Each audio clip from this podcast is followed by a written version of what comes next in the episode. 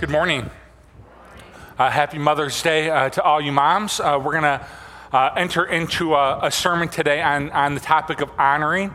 And uh, we've been in this uh, sermon series the, the last six or seven weeks or so on uh, marriage, and uh, it's called The Gospel Marriage. And this sermon today could easily fit into that sermon series because the idea of that series is when we internalize the good news, when we internalize the gospel, it impacts every relationship that we have. And one of the things that, that we know, and I'm going to work us through the scriptures here, is that this idea of honoring, of being an honoring person, uh, is all throughout the scriptures. So let's pray, and then, then we'll get into this, okay?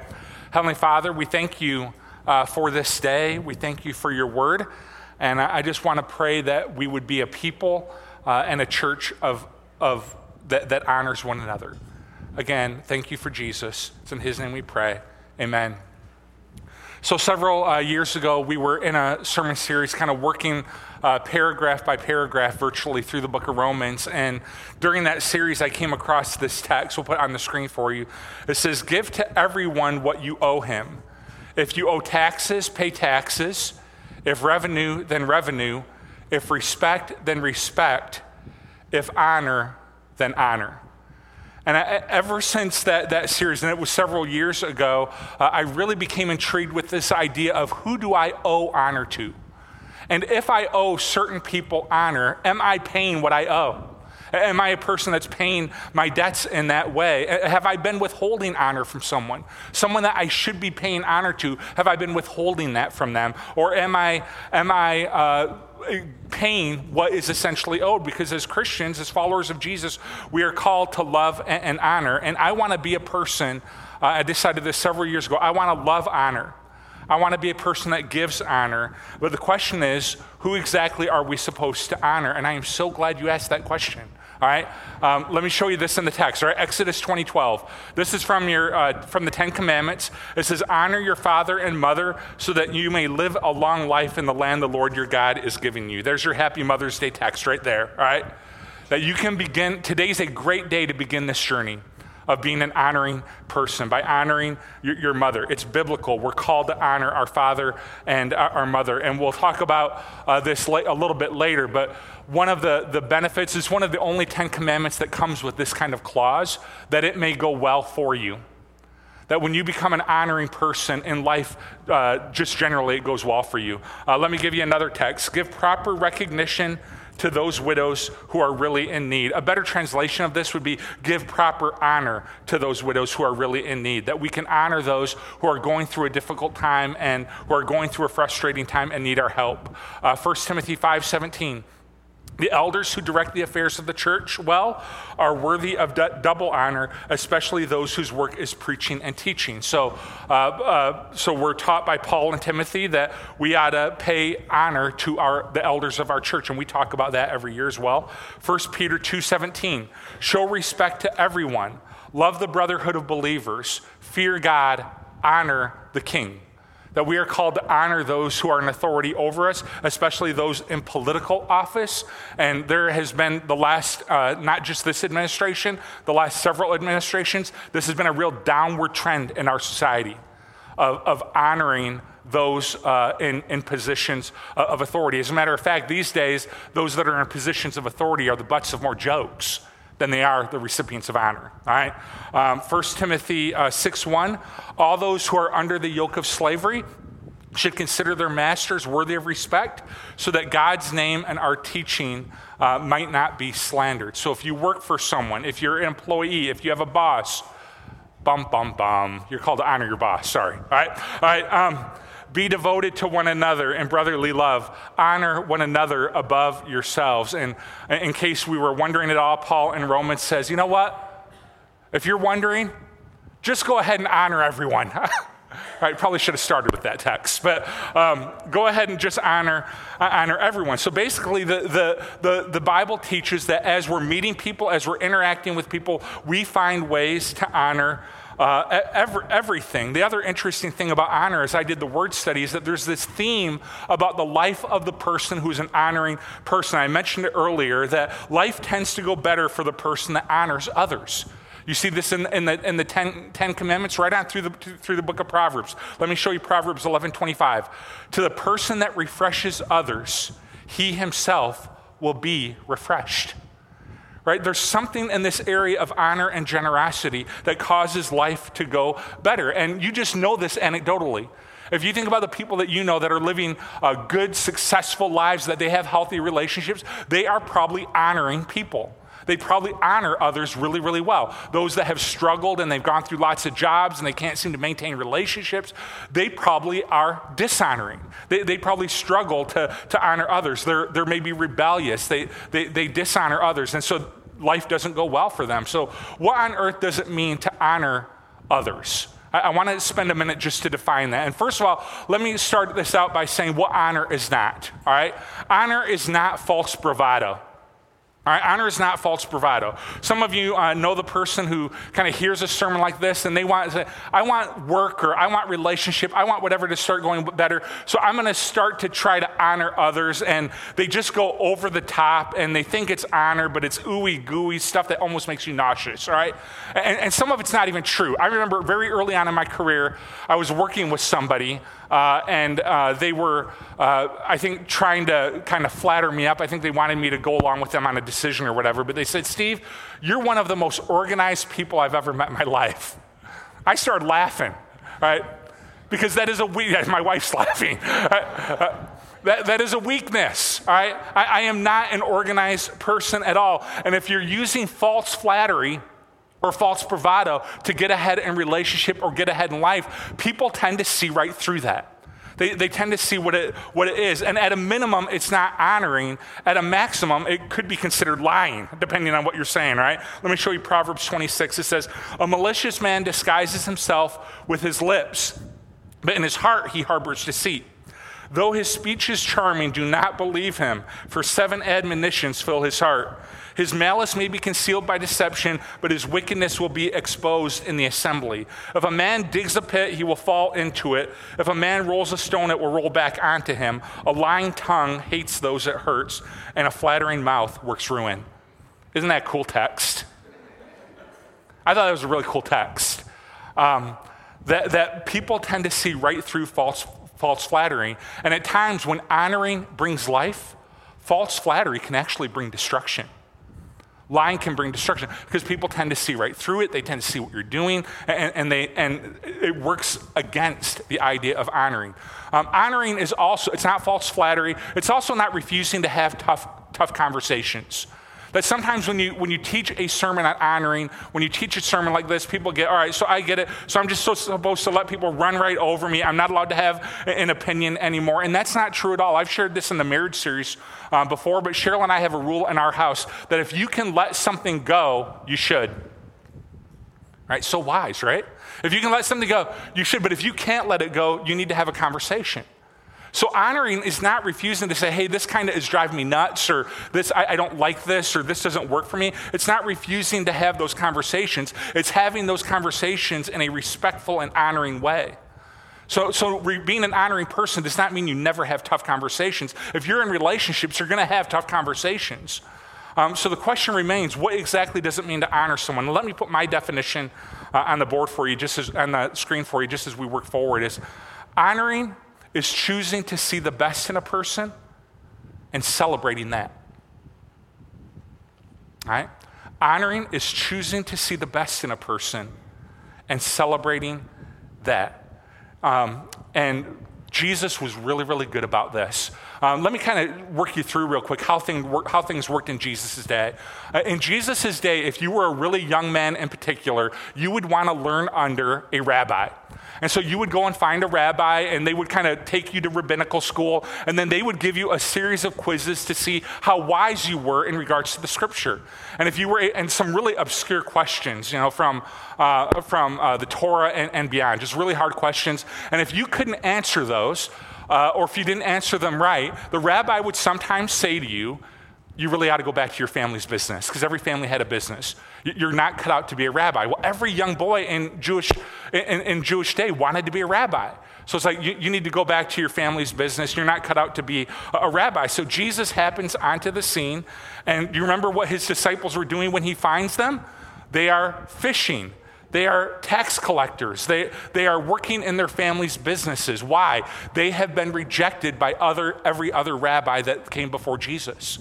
But Jesus stops and he sees something and he invites them to follow, for, to follow him, that, that, to be his disciples. And when everyone saw one thing in them, Jesus saw another thing in them. Jesus saw something different. And it's not that Jesus refuses to have tough conversations. Jesus was not a wallflower, right? He has tough conversations with tax collectors. He has uh, tough conversations with a woman caught in the act of adultery. He has a tough conversation with a thief hanging on the cross. Jesus had tough conversations, but he saw something in people. He saw something that other people didn't see. He saw the best, and it wasn't false flattery, it wasn't any of that stuff. He called one of his disciples Satan right? You'd never accuse Jesus of being a, a, false flatterer, but he saw the best in people and he lived in an honoring way. I was absolutely, absolutely shocked by a study I saw the other day. The study said that for every honoring, encouraging thing that we say, we tend to say seven negative, dishonoring, and discouraging things. And think about that for a minute. For every honoring thing that we say, we all just statistically tend to say seven negative, dishonoring, and discouraging things. Can you believe that? Um, I want you to think about your ratio for a minute. What is your ratio of honoring to dishonoring? What is your ratio? What would your kids say your ratio is? Uh, what would your spouse say your ratio is? What would your parents say your ratio is? What would your friends say it is? Ask God, what would He say it, it is? Because I believe that this has the power to change and transform some relationships in our lives. Relationship with our mom and dad, relationship with our children. If we just think about our ratio, is, is that really true of me? That for every honoring thing that I say, I, I, tend to say seven uh, dishonoring things to the people around me. Think about how destructive this can be. I want to go back to our marriage series just for a minute.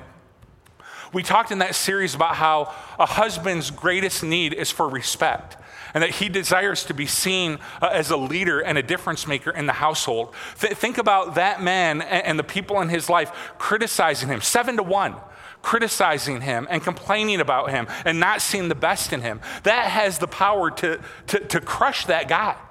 Think about the female, what we talked about in the, the, marriage series, the female's need for, for love and to know the people in her life love her and care about her and, and, and adore her. Think about if that wife or that mom or that person is, is in a relationship with someone that has this ratio messed up seven dishonoring things to one honoring thing, it's going to leave her crushed. And I talk to a lot of people that are feeling crushed in this world, not just in terms of marriage, but in terms of relationship, crushed by negativity, uh, and I'm not saying fake I'm not saying don't have difficult conversations. I'm saying, what if we begin to ask God to help us to see the best? God, with the person I'm married to, God, with the person, uh, people I work with, God, with the people that I'm sitting by right now, help me to see the best, help me to celebrate the best, help me to focus on the, the best. And I know people that say, because I've interacted with people like this before, well, there's nothing to celebrate. And can I say to you in love, I know it's Mother's Day and you're not supposed to talk this way, that's your sin, not theirs right? That, that, that person is a child of God, created by Him. Uh, created uh, for his glory. That person is a child of God, and you're telling me you can't find one thing to celebrate in them? And, uh, or, or, or her, I believe that's negativity and anger just getting in the way of this idea that we are called to see the best. We are called to celebrate the best. We are called to focus on the best. When you uh, come into our house, when you enter our kitchen, as you're walking through our kitchen, you turn to the left, there's a piece of scripture there, and I want to share it with you. Because Cheryl and I, very early on, when we moved into this house, we said we want to be reminded of this idea daily. So every day we see this text. Finally, brothers and sisters, whatever is true, whatever is noble, whatever is right, whatever is pure, whatever is lovely, whatever is admirable, if anything is excellent or praiseworthy, think about these things. Whatever you have learned or received or heard from me or seen from me, put it into practice, and the God of peace will be with you. And here's my question What if we took that really seriously? In our marriages and in our families and in our lives? What if we took that verse really, really seriously and we said, yeah, there, there's some things that are getting under my skin at work, or there's some things that my spouse does that I don't like, but whatever is true, whatever is noble, whatever is right, whatever is pure, whatever is lovely, whatever is admirable, whatever is praiseworthy, I'm going to start to think about those things. And, and, science is just kind of catching up with the Bible on all this. Um, I, I, read a study a couple years ago now that they did it with 100 couples and they were interviewing them. And they kind of separated the groups into those that were happy in their marriage and those that were really unsatisfied in their marriage. And they, they started with the kind of happy group, those that articulated, you know, like on a scale of one to 10, that their marriage was like an eight or a nine. They, they were really happy uh, in, in marriage. And uh, one of the things, um, that they discovered about those couples is they said, Tell me something negative about your spouse. And the couple that was in uh, the, the happiest kind of category had a hard time coming up with stuff. Right? And they'd been married for a long time, but they just had a hard time coming up with, with negatives. Now, the other group that said that, that was kind of a four or five, kind of unhappy in their marriage, said, Tell me what makes you unhappy uh, in your marriage. They had no trouble at all. They said, Let me start with the toothpaste. And they went on from there, right? And, and they had no trouble just rolling off one thing um, after another. And some of you would, would want to say about the, the first couple, well, they're delusional. They're not paying attention to stuff, they're delusional. Maybe they are, but they're happier than you. right? I wonder what would happen if we decided to be more delusional. And we decided to pay attention to less to the stuff that bothers us and pay attention more to the things that can be celebrated. Uh, it's a choice to honor um, the people uh, around us. It's a choice to see the best in them, to honor them and celebrate them in that way. And like I said, today's a great day to start with this Mother's Day.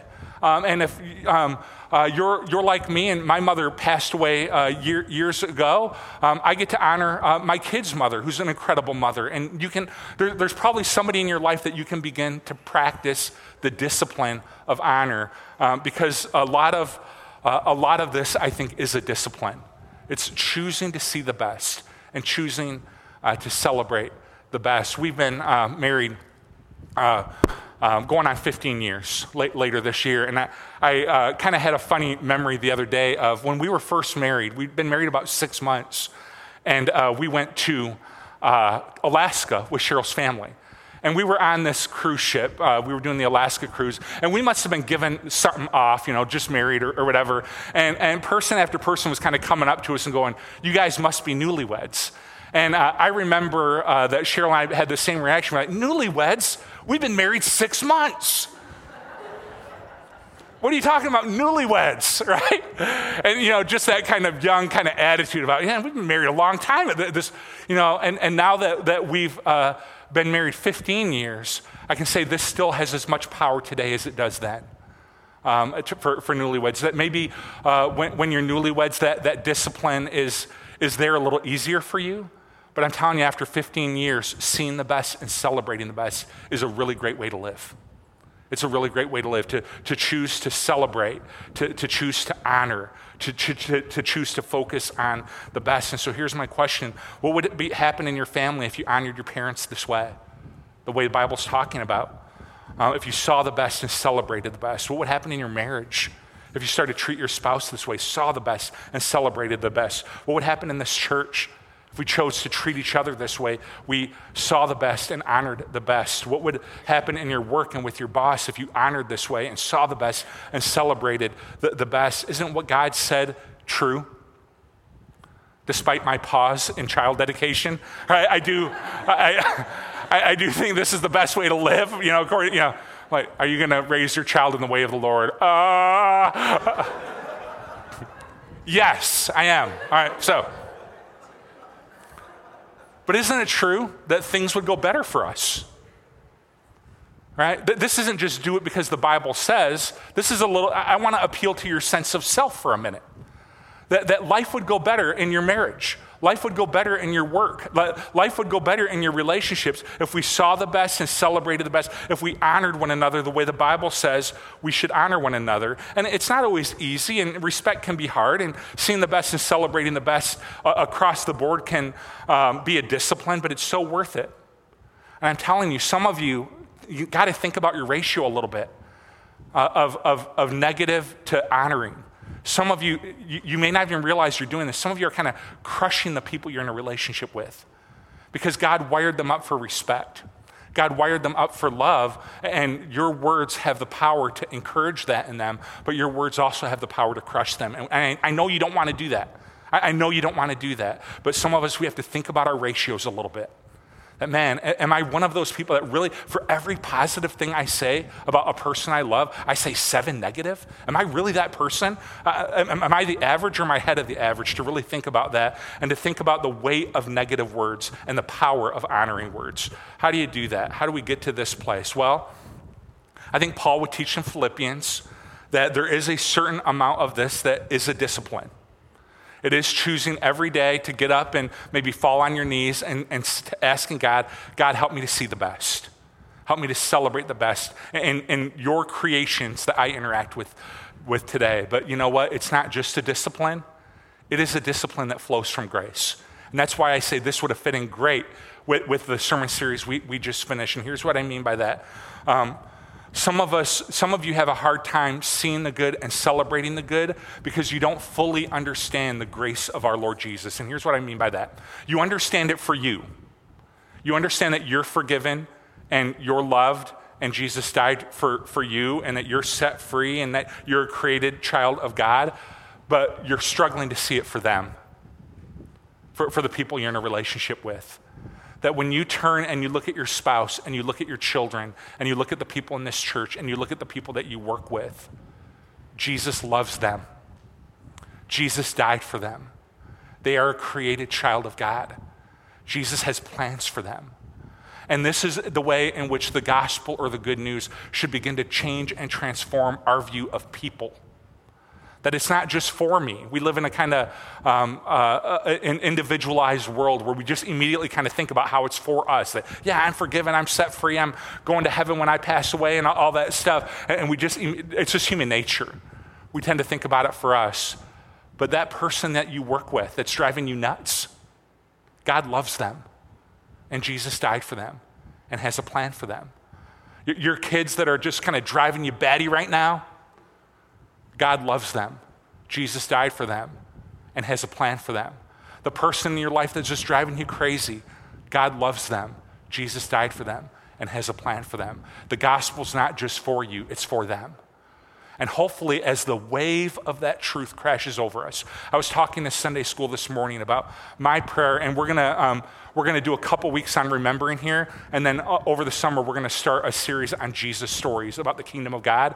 My prayer for us is that we would be we would fall in love again with God's grace and God's love and Jesus' sacrifice on the cross, and that we would fall in love with what he accomplished. Because when the wave of that crashes into us, it fills and overfills our bucket like a little kid on the shore trying to build a sandcastle. It fills and overfills our bucket, and that spills into every area of our life.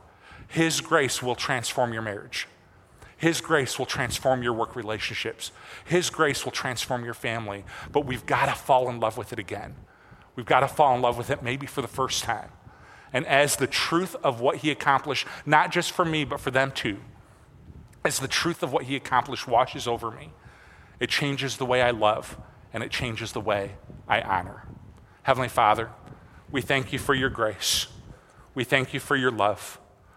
Um, Lord, I do, um, like I was saying to Sunday school this morning in my class, I want to see us fall in love with your grace and then extend that grace to every person we interact with.